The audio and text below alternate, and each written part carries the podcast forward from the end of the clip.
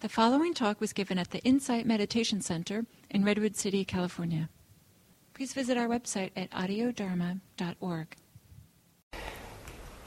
Now, I want to begin uh, today with um, a little story from the ancient texts, the time of the Buddha. And it involves um, a king who was somewhat friendly with the Buddha, who was the same age. And um, the texts that present him as being a little bit self-indulgent, especially with food and things. And um, his name is Pasenadi, and uh, he was talking to the queen, Mallika. and he asked uh, the queen, uh, Who do you consider most de- dear? Who do you consider most dear? Now, perhaps, you know, I kind of interpret it a little bit that a self indulgent king is kind of expecting the queen to say, Well, you, dear. and, uh, and she says, uh, but what she, her answer is, I hold myself most dear. And maybe he raised his eyebrows. And so she asked him, uh, Who do you hold yourself, who do you hold most dear? And he said, uh, I hold myself most dear. So apparently this was uh, noteworthy enough for the king, maybe because he got didn't get the answer he expected from the queen, that uh, he went to his friend the Buddha and uh, and uh, recounted this exchange that we had. And um, and uh, the ki- and the Buddha heard this story and said, "Well, this is right." Uh, people hold themselves most dear. That's appropriate. So th- that's part of the story is not, you know, it's kind of interesting. And, but what's interesting is what the Buddha did next. Uh, he then continued his teaching, uh, and it's preserved in a verse. And um, the Buddha uh, stated, searching all directions with one's awareness one finds no one dearer than yourself, than oneself.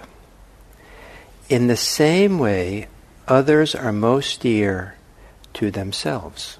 So that's okay, right? So uh, we're similar to everyone. If everyone holds themselves as most dear in some way, that uh, that you know, if we see that in ourselves, we can then kind of understand, maybe even empathically, that that's the case for other people. That uh, they hold themselves, they cherish themselves, maybe. And then, um, but here is where the real wonderful emphasis comes that uh, some people say is unique to the Buddha in this ancient context.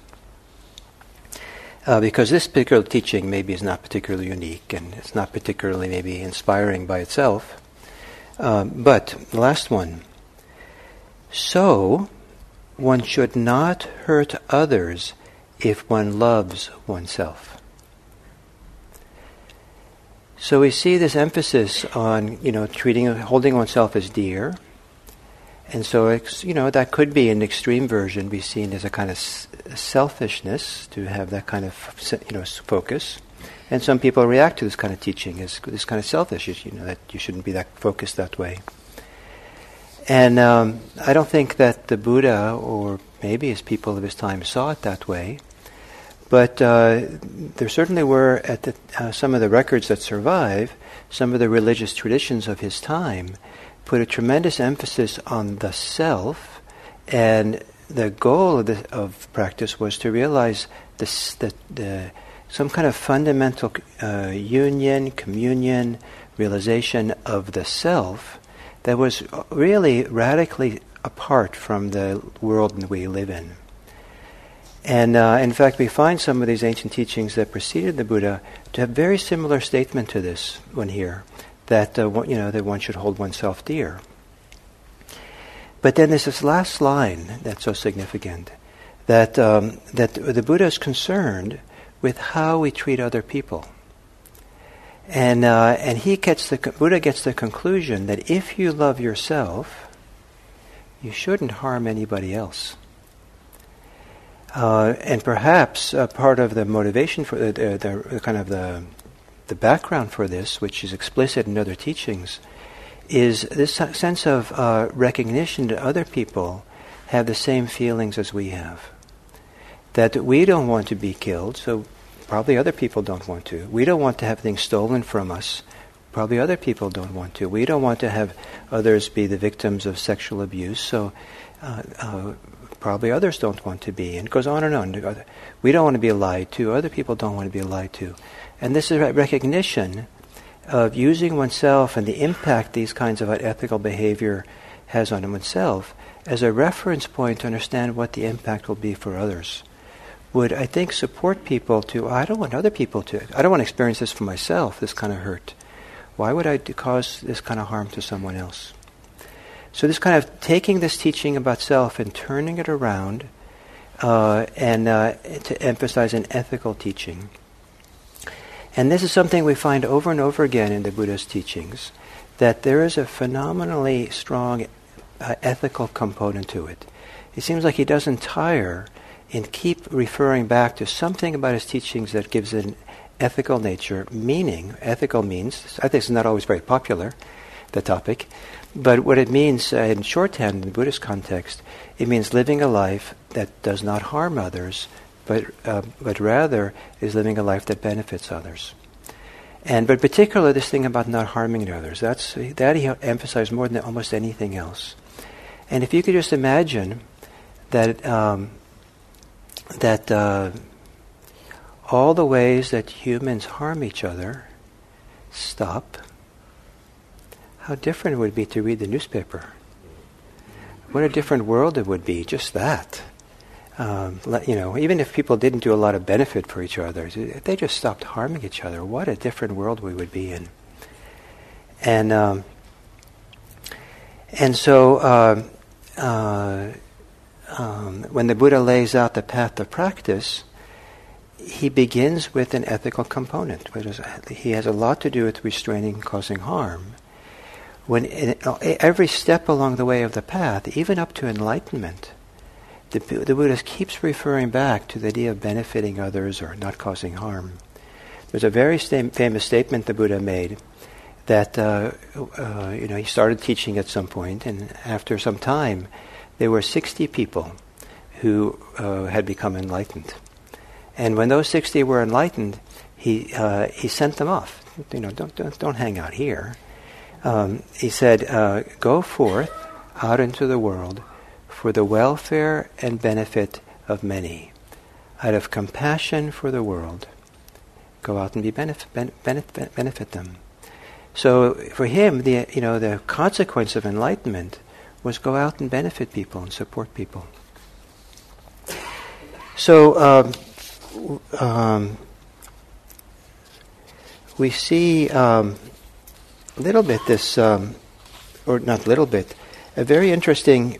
If we go look at the um, the Buddha's uh, teaching on loving kindness, there's a very famous text that uh, called uh, the uh, Metta Sutta, the Discourse on Loving Kindness.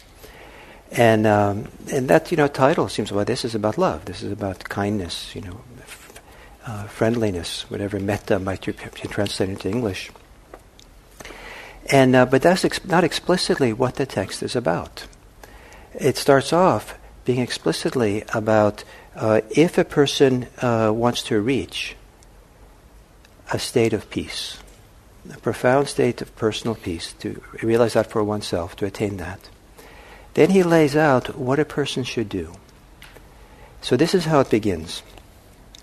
To reach a state, to reach the state of peace, those skilled in the good should be capable and upright, straightforward and easy to speak to, gentle and not proud, contented and easily supported, living lightly and with few duties, wise and with senses calmed, not arrogant and without greed for supporters, and they should not do the least thing that the wise would criticize. There's nothing in here about being nice in the world. You know, there's nothing about being kind or loving or supportive in the world, even though it, you know the title is the Loving Kindness Sutta. The explicit beginning is the uh, titles usually came later, later editors. So the um, uh, apparently the Buddha just spoke, and he didn't bother putting titles on what he said. Um, but to reach the state of peace.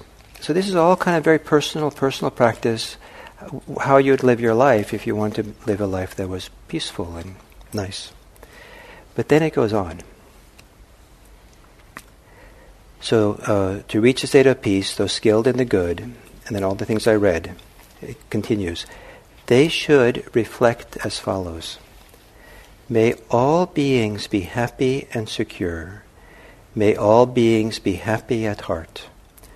All living beings, whether weak or strong, tall, large, medium, or short, tiny or big, seen or unseen, near or distant, born or to be born, may they all be happy.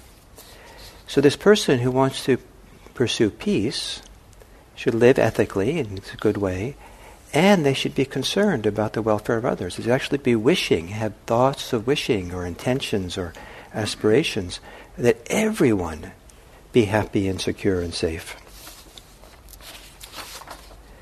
Uh, and then it goes on and it says, uh, so more, this is further what they should reflect or how they should be thinking about when they live in the world.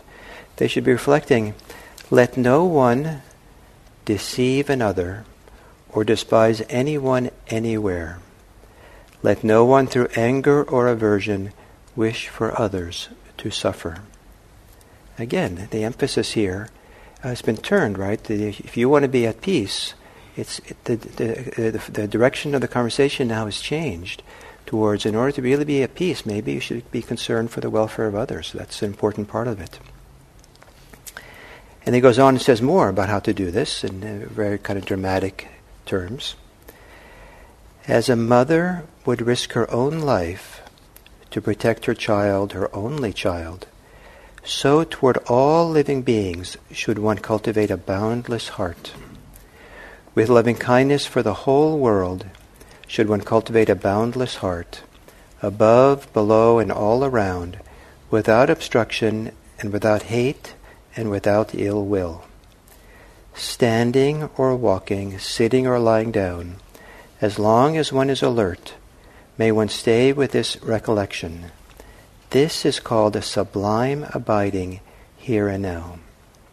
Whoever is virtuous, endowed with vision, not taken by views, and having overcome all greed for sensual pleasures, will not be reborn again.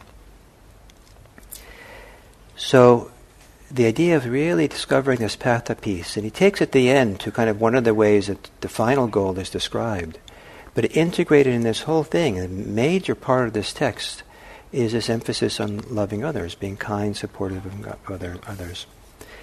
So generally, the word in, in Pali, the ancient language for for um, uh, loving kindness uh, is metta, and it's a cognate to the word mitta, which is uh, in Pali is the word for friend, mitra in Sanskrit.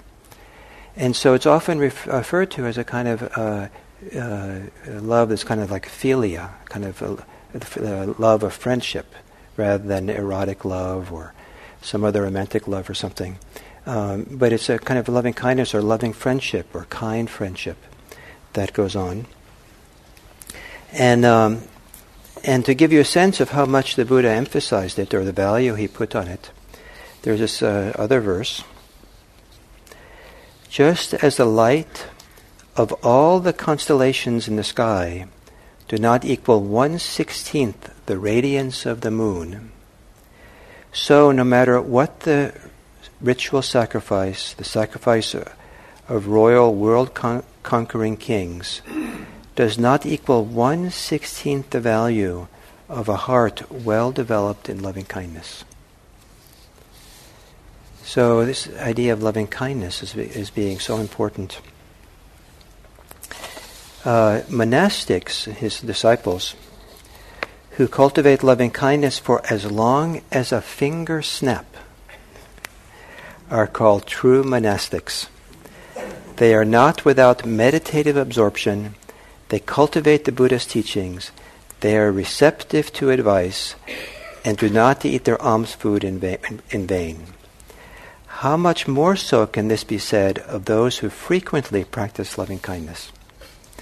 So some people who live lay lives, like many of you, uh, uh, maybe you know sometimes think, well, it would be nice if you could be a monastic. You could practice a lot and really dedicate your life to that. But I can't. So, but how could I do something similar and get the same benefits? Well, for snap of a finger. if you have loving kindness for other people, you get a lot of goodness comes from that. And uh, certainly it's good for others to love them. But it's interesting that uh, he then turns it around and focuses back on the individual. Uh, those people who have that, that degree of loving kindness, just that short, uh, they are not without meditative absorption. The idea of getting concentrated in meditation for oneself is very important in Buddhist practice. And here it's, you know, that something about this loving kindness puts you in that camp somehow. That's quite something. And they cultivate the Buddha's teachings. And then they are receptive to advice. Are you?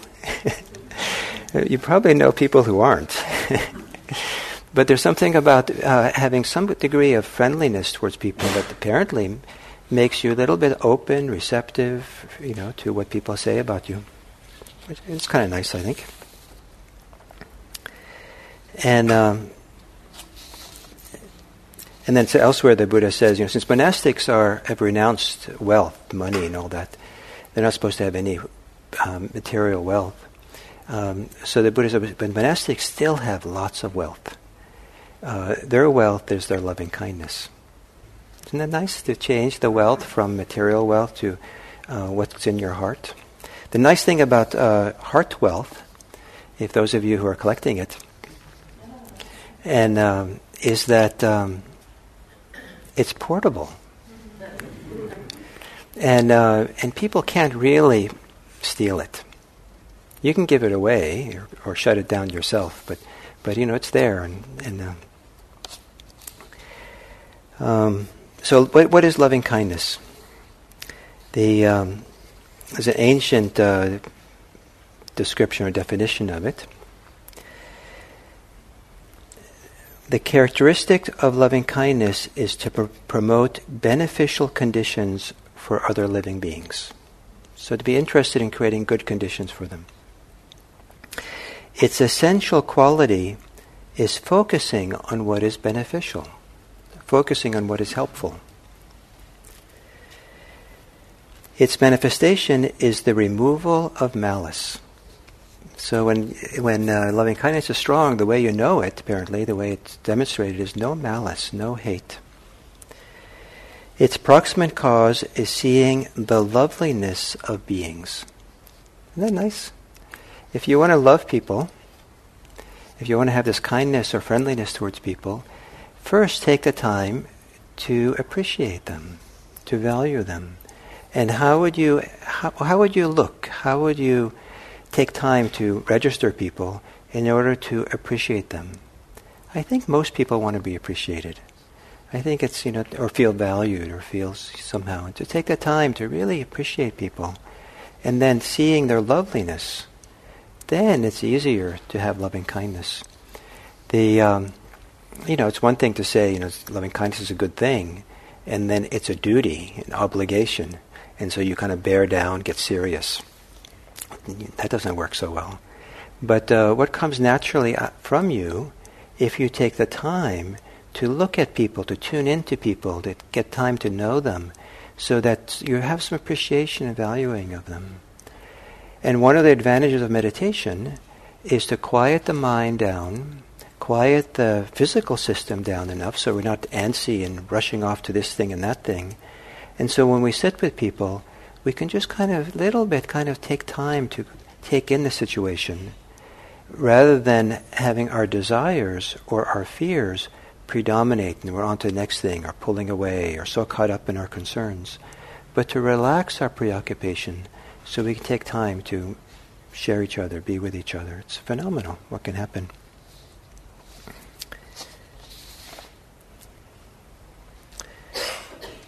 Loving kindness metta is called loving kindness because it is loving.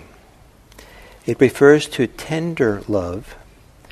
It is also known as metta because it arises in one's, rela- in one's relationship to a friend, a mitta. So the ancient text clearly connected to the idea of friendship.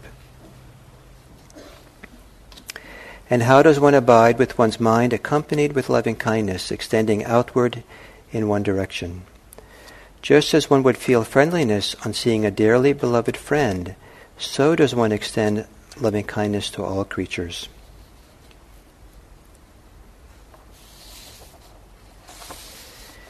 So then, um, I want to tell you an ancient story, kind of a fable. I think of a fable. And uh, that Metta Sutta that I read to you the, the earlier uh, about, uh, you know, the, the how to, uh, if you want to reach or attain the state of peace, you know, have kind, supportive, well-wishing for all beings. Uh, there's a story of how the Buddha first gave this, and uh, and I think that one way of looking at this story, this fable, is once again to see this integration or non separation of a personal path, path of practice and being concerned for the welfare of others, that the two shouldn't be kept separate. And the story goes that uh, the Buddha was in town in a, one of his places where he lived with his monastics, and it was time for them to go off for the three months rain retreat for monastics, every year for three months, they go off someplace to just be in, uh, still, not to be moving around. Uh, during the ancient, when the monsoon season was in ancient India, uh, when it was kind of hard to walk around anyway, and um, and they would uh, just sit and pra- sit in one place and practice, and they weren't supposed to leave that place during those three months. Kind of like a three month retreat. So his monastics kind of headed off from town to find a place for their three month retreat. And one group of them uh, went up uh, into the foothills of the Himalayas, and they found this spot, which um, um, um, in an outlying district, they came to a cool, dense, green forest grove. In it, they found a stretch of ground covered by white sand that looked like a net of pearls or a silver sheet. Nearby was a clean spring with cool water. Within sight was a great mountain forming part of the Himalayan mountain range. Awe inspiring, the mountain sparkled like blue crystal in the sun. The monastics spent a night here and in the morning found a town not far away where they could go for alms. Since monks and nuns seldom visit outlying districts, the townspeople were quite joyful to see the monastics and happily offered them food. After the group had eaten, the townspeople requested they spend the rains retreat in the nearby grove. When the monastics, monastics agreed, everyone in town quickly built little huts, one for each of the monks. The next day, the monks re entered the grove and wholeheartedly began their retreat. With well established mindfulness, they each sat at the foot of a tree to meditate. Isn't that idyllic? so we should all, you know, find a place like that under a tree that we can meditate. But there was a problem. so, however, the tree spirits, the, th- the tree devas, that lived in those trees were dismayed by the dedication of the virtuous monks. They came down from their tree homes and from a distance wandered back and forth with their children. It was like a king and his entourage commandeering a town, displacing the residents. Those townspeople stand at a distance asking themselves, when are they going away? In the same way, those devas wondered, when are those monks going away? Then the devas realized that the monks were going to stay put for the entire three month period of the rains retreat. Since they, did not think it was possible to live with their children away from their homes for so long, they decided to try to frighten the monks away. So in the middle of the night, the Devas created terrific ap- apparitions that stood in front of each monk making horrible sounds. The monks shook with fear, became pale and sickly, and could no longer keep their minds concentrated.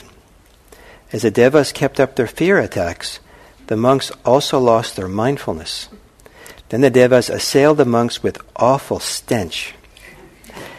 The smell seemed to suffocate the monks' brains. Each monk felt quite oppressed, but did not tell the other monks what was happening during the night. This continued for several nights until the senior monk asked them, Friends, when we entered this grove, your skin color was pure and bright, and your faculties were clear. But now you all seem withered up, and pale, and sickly. What's wrong? and then the other monks explained to him what horrible fear they were experiencing at night. And they said, and the senior monk said, This place does not suit us. Let's go to the Buddha and ask if we can go to a, a more suitable location. That's reasonable, right? After all, they displaced the devas. I mean, it wasn't. It was the home of the devas, right? They shouldn't just walk in and take over. And um, and so, but anyway, they were so frightened. Let's find a, a different place. So they went back to town to the Buddha and explained what had happened. And he, the Buddha, in his great vision, looked around the world and said, "Well, it turns out there's no other place in the world that's better for you all than that place. You should go back there." Um, however, if you want to be free from fear of devas, then learn the following as a protection. It will be, be both a protection and a meditation practice for you. Then the Buddha expounded the discourse on loving kindness. The monks then returned to their grove of trees and began reciting the discourse on loving kindness and practicing loving kindness meditation. As a result, the Devas thought, These monks wish us well and seek our good.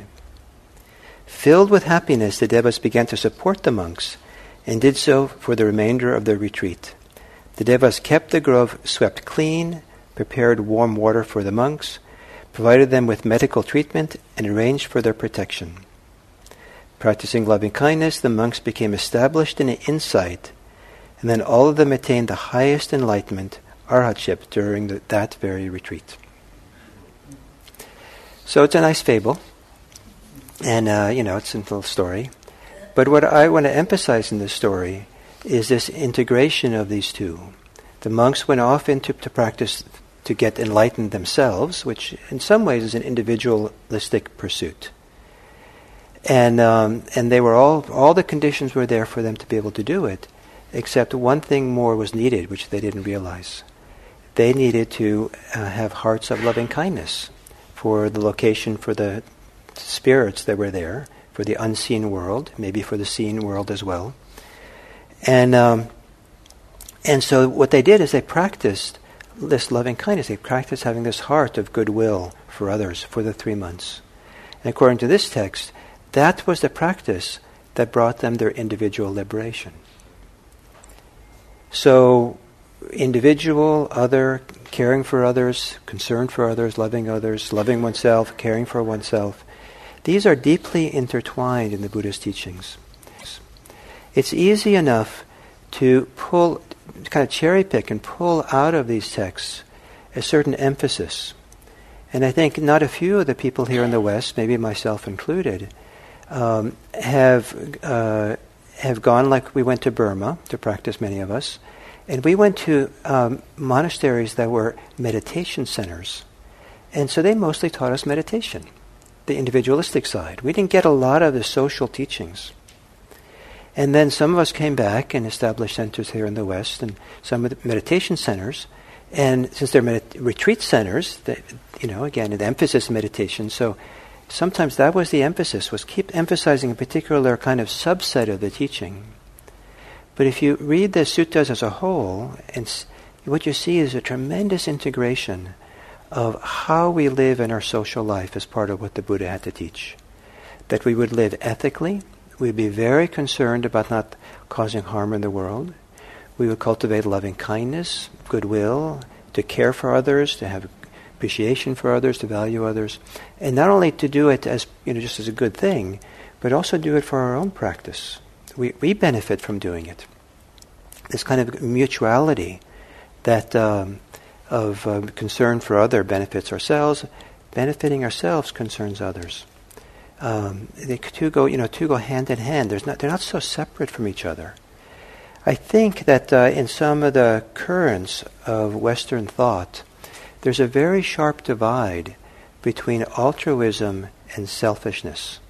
And there's some very, you know, the ideal way is supposed to be altruistic in some circles in the West. And anything that you do that's not that is selfish. One of the ways I saw it when I first started practicing Buddhism when I was in my early 20s, so things maybe have changed now. I haven't heard this for a long time now. But it was common back then for non Buddhists, when they learned that their children or family members were practicing Buddhist meditation, would criticize them f- for being selfish. You know, maybe they meditated an hour a day, and the people who are criticizing them for being selfish were watching TV three hours a day. There's something about meditation being maybe religious, that expectation, if you're doing something religious, you're supposed to be altruistic. But if you're not doing something religious, then it doesn't really, you know, the fact that it's TV, three hours, six hours a day, you know, that's not in the same domain, so you wouldn't criticize someone for doing that, being selfish. So a little, it was a little bit strange back then, I thought. And um, but this strong divide between altruism and being selfish that I think exists in some corners of the West uh, it doesn't seem to exist in ancient India.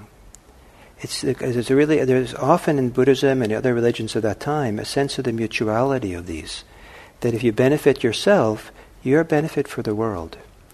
If you benefit others, you benefit yourself as well. And in the Buddha's teaching, um, there is this uh, wonderful little teaching that, um, if I can find it in all these papers,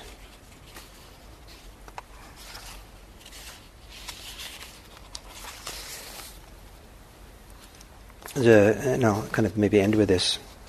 Um, there's also a fairly well-known little teaching of the acrobats, and uh, there were these two acrobats, uh, the the master acrobat and the apprentice, and they would do acrobatics on their own bodies. Like one would climb on the other and do all kinds of things, do handstands and all kinds of wonderful acrobatics.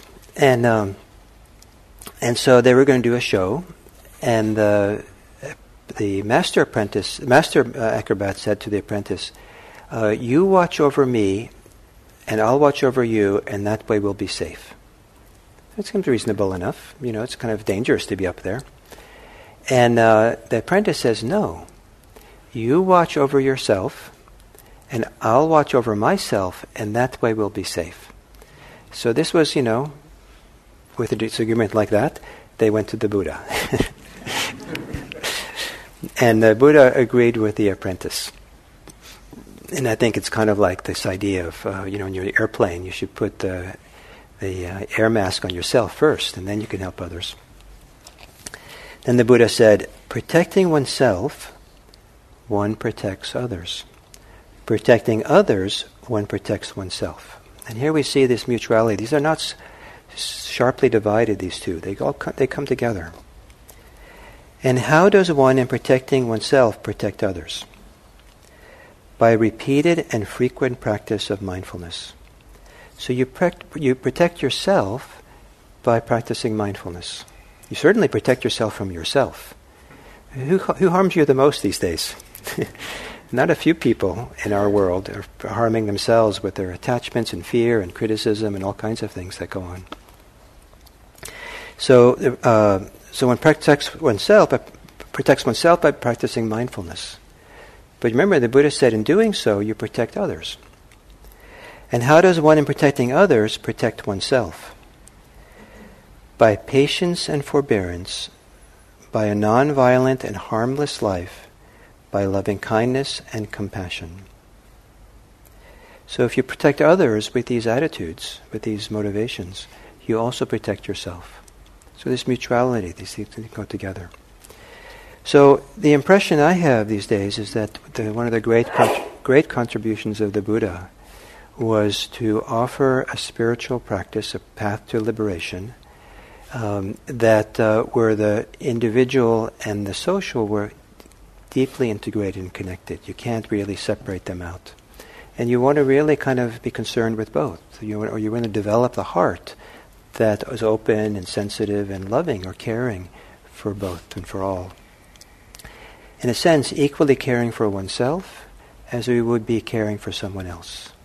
That we are worthy and valuable people ourselves, and we're uh, worthy of, of our own love, our own care, our own trying to, trying to help ourselves kind of for the best in us to come out, to become free and peaceful and and to do the same thing for the people around us, to not shut down, not close down, not uh, have blinders on, not live in our own particular insulated world without paying attention to the world around us. But somehow to understand that maybe all of us in this world, every single human being, and maybe all living life, are really in this together. And um, and uh, we can't really separate these two out. And so uh, then I'll end with this quote that I saw, I read last night, that I really liked. Maybe I can apply it to what I'm saying.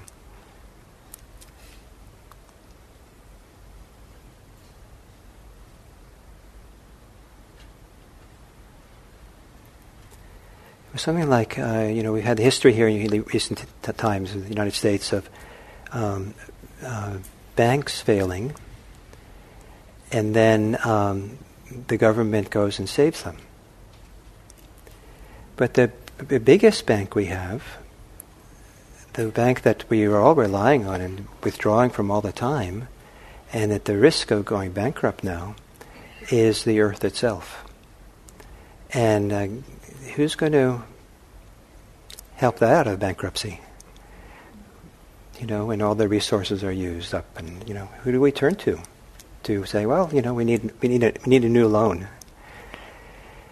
The um, so this idea of you know loving the world, you know, really opening up and including all, and not keeping it so separate. I think it's uh, you know us and them, or but you know really being encompassing it all as part of our own welfare. I think is more necessary now in this world than ever before. So I certainly hope that uh, you will Consider how to do the best for yourself and thrive in some deep inner way. And that you'll discover that if you thrive inwardly from your heart out, that you, uh, you'll see it's so obvious that it's a wonderful thing, it's a beautiful thing, it's a it's the obvious thing is also to care for the world around you. May our lives be lives of deep caring for self and others and all beings. Thank you.